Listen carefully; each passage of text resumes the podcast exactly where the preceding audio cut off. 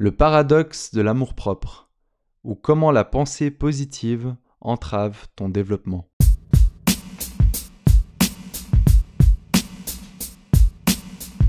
Je sais jamais comment démarrer un podcast sans que ce soit méga gênant.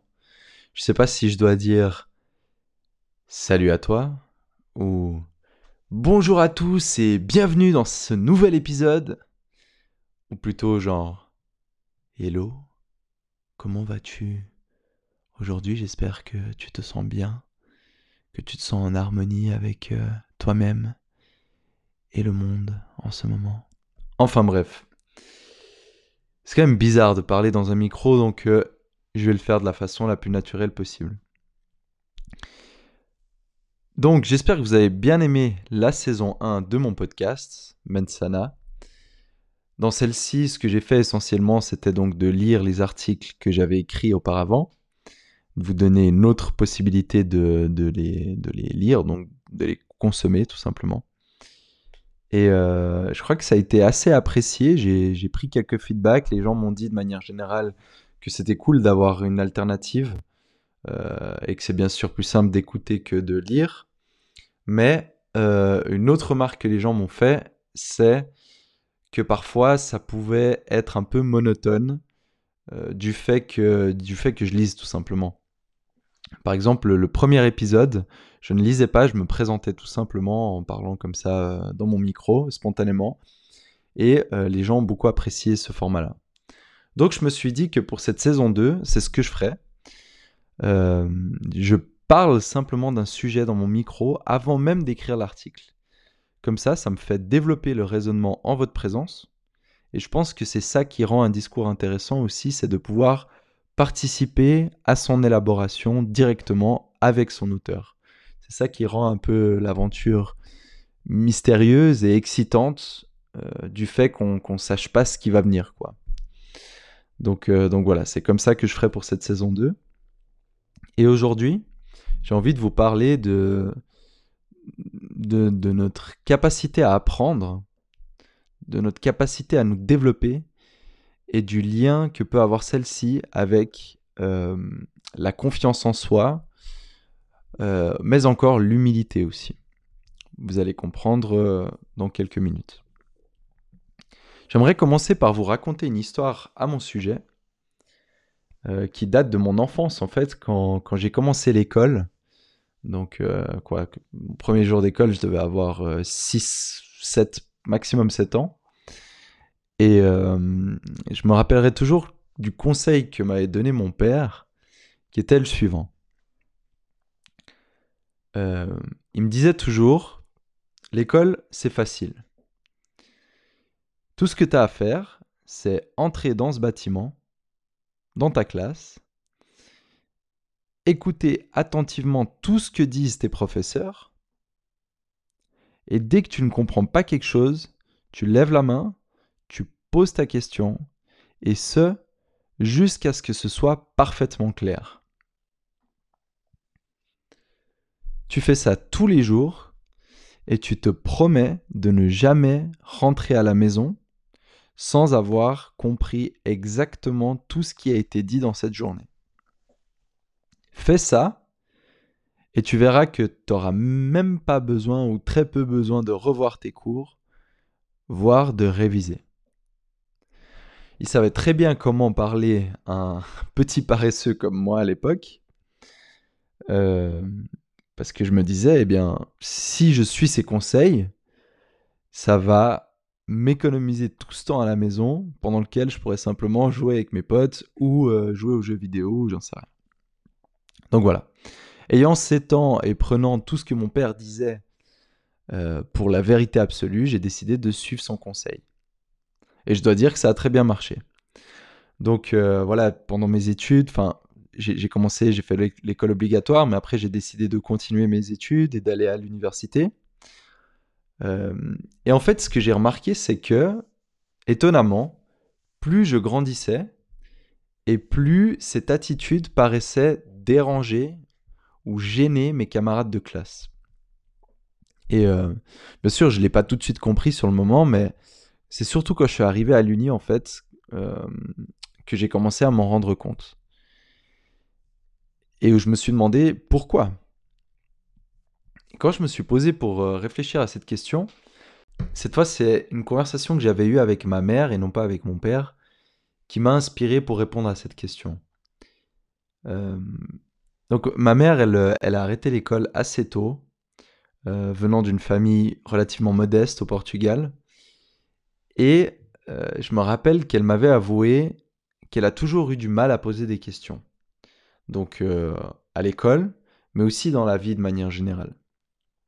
Et quand je lui ai demandé pourquoi, elle m'avait répondu tout simplement que bah, déjà à l'école, quand elle posait des questions, quand elle comprenait pas quelque chose, elle avait toujours le sentiment que tous les autres comprenaient et que si elle posait sa question, elle allait passer pour une conne.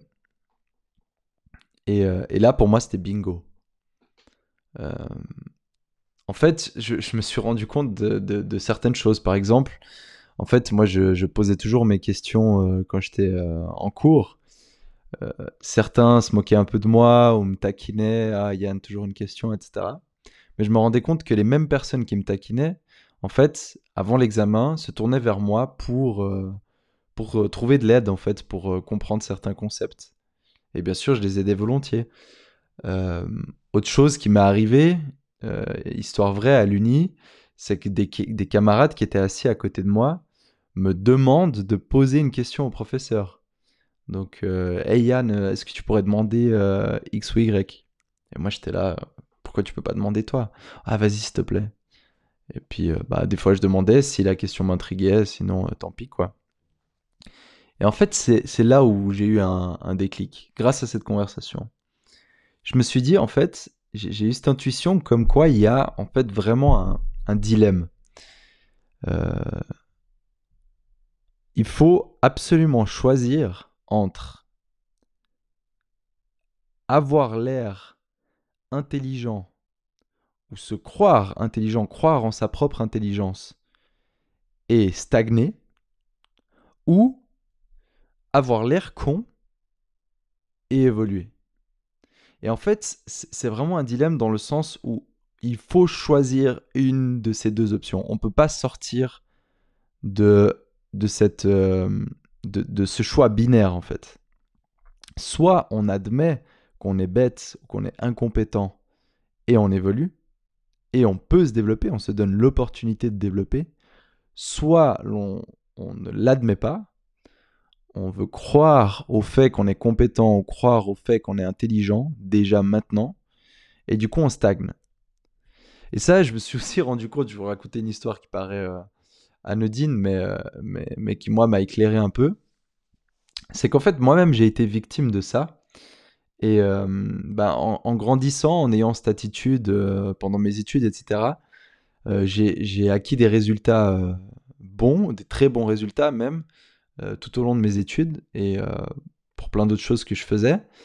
Et du coup, j'ai commencé moi-même à croire en mon intelligence parce qu'on me le répétait sans cesse. Euh, dans ma famille, par exemple, ah Yann, euh, euh, de toute façon, il n'a pas besoin de travailler pour réussir, lui, il réussit tout le temps, etc., etc. Et du coup, à force qu'on me répète ça, j'ai fini moi-même par tomber dans le piège, moi-même par croire en mes propres capacités, quoi. Croire que j'étais déjà intelligent, déjà compétent. Et à mesure que j'y croyais de plus en plus, en fait, je me suis retrouvé moi-même face aux limites de, cette croyance. Je vous donne un exemple tout con. Je sais pas cuisiner. Et euh, enfin, je, ne sais pas cuisiner. Je sais faire deux trois trucs, mais je suis vraiment très limité dans ce domaine. Et, euh, et, je me suis observé euh, chaque fois que j'essaye de, de, cuisiner en fait et que j'arrive face à un moment où par exemple il faut découper un certain aliment d'une certaine façon. Ou euh, par exemple pour, euh, pour euh, faire la, cuisson d'un certain aliment, il faut avoir certaines compétences, eh bien je me, je me, retrouve face à ça, je me mets à paniquer carrément, ou, ou en tout cas à, m'énerver, et tout d'un coup j'ai envie d'arrêter. Et je me suis observé dans cette attitude et je me suis dit, mais attends, mais pourquoi je fais ça? Et, et j'ai fait le rapprochement justement avec, avec cette expérience de, des questions en classe. Et c'est là en fait que j'ai compris si tu crois que tu es intelligent, si tu crois que tu es capable, c'est une identité que tu formes en toi. Et en tant qu'humain, on va tout faire pour protéger cette identité. Donc ce que tu vas faire, c'est que tu vas éviter toutes les situations qui menaceraient cette conception que tu as de toi-même. Donc si je crois que je suis un mec intelligent et que je vois que je ne sais pas du tout cuisiner ou que je commence à bégayer dès que je vois un brocoli, je euh, je sais pas comment le couper, ben, je vais éviter absolument de me retrouver face à un brocoli, tu vois. je sais pas si tu vois ce que je veux dire. Je vais éviter de me retrouver face aux situations qui me montrent que je suis pas si intelligent que ça. Et paradoxalement, c'est ces situations-là dont j'ai besoin pour devenir moins bête. Donc, le fait de croire en sa propre intelligence nous empêche de nous développer, nous empêche d'apprendre, nous empêche de devenir meilleur. Et, inversement, le fait de croire en notre bêtise nous rend bien moins vulnérables face aux situations dans lesquelles on peut justement se développer. Et, euh, et ce qui est fou, c'est que justement, je me suis rendu compte que mes camarades de classe, par rapport à l'histoire que je vous racontais avant, mes camarades de classe, euh, plus je grandissais et plus ils étaient gênés par cette, euh, par cette attitude que j'avais de toujours poser des questions. Et en fait, c'est parfaitement logique. Pourquoi? Parce que quand on est enfant, c'est normal d'être bête. C'est normal de, de, de, de, faire euh, des, des, des, des, choses totalement illogiques ou, de rien comprendre à la vie. On trouve ça chou, c'est encouragé. Quand un adulte voit un enfant euh, qui sait pas euh, fermer une porte, par exemple, il va rire et il va lui expliquer ou il va, il va attendre qu'il comprenne par lui-même, mais à aucun, à aucun moment il va le juger ou il va le traiter de con. Et, et à mesure qu'on grandit, on perd ça en fait. Parce qu'on croit, on se construit une identité dans laquelle on se croit intelligent, on se croit éduqué.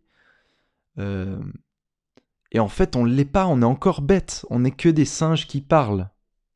On est juste des singes qui parlent. Et en fait, de se rappeler de ça, de se rappeler de notre stupidité et de juste l'accepter, c'est essentiel à se développer. Vous savez, on dit souvent que les enfants, ils apprennent tellement vite.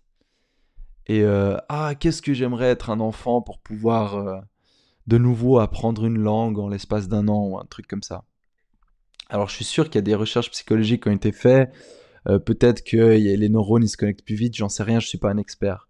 Mais je suis convaincu que l'attitude qu'on a face aux choses qu'on ne sait pas évolue à travers le temps et c'est ça qui empiète sur notre capacité à apprendre des nouvelles choses, en grande partie. Peut-être c'est pas que ça, mais je suis sûr que ça y contribue très fortement.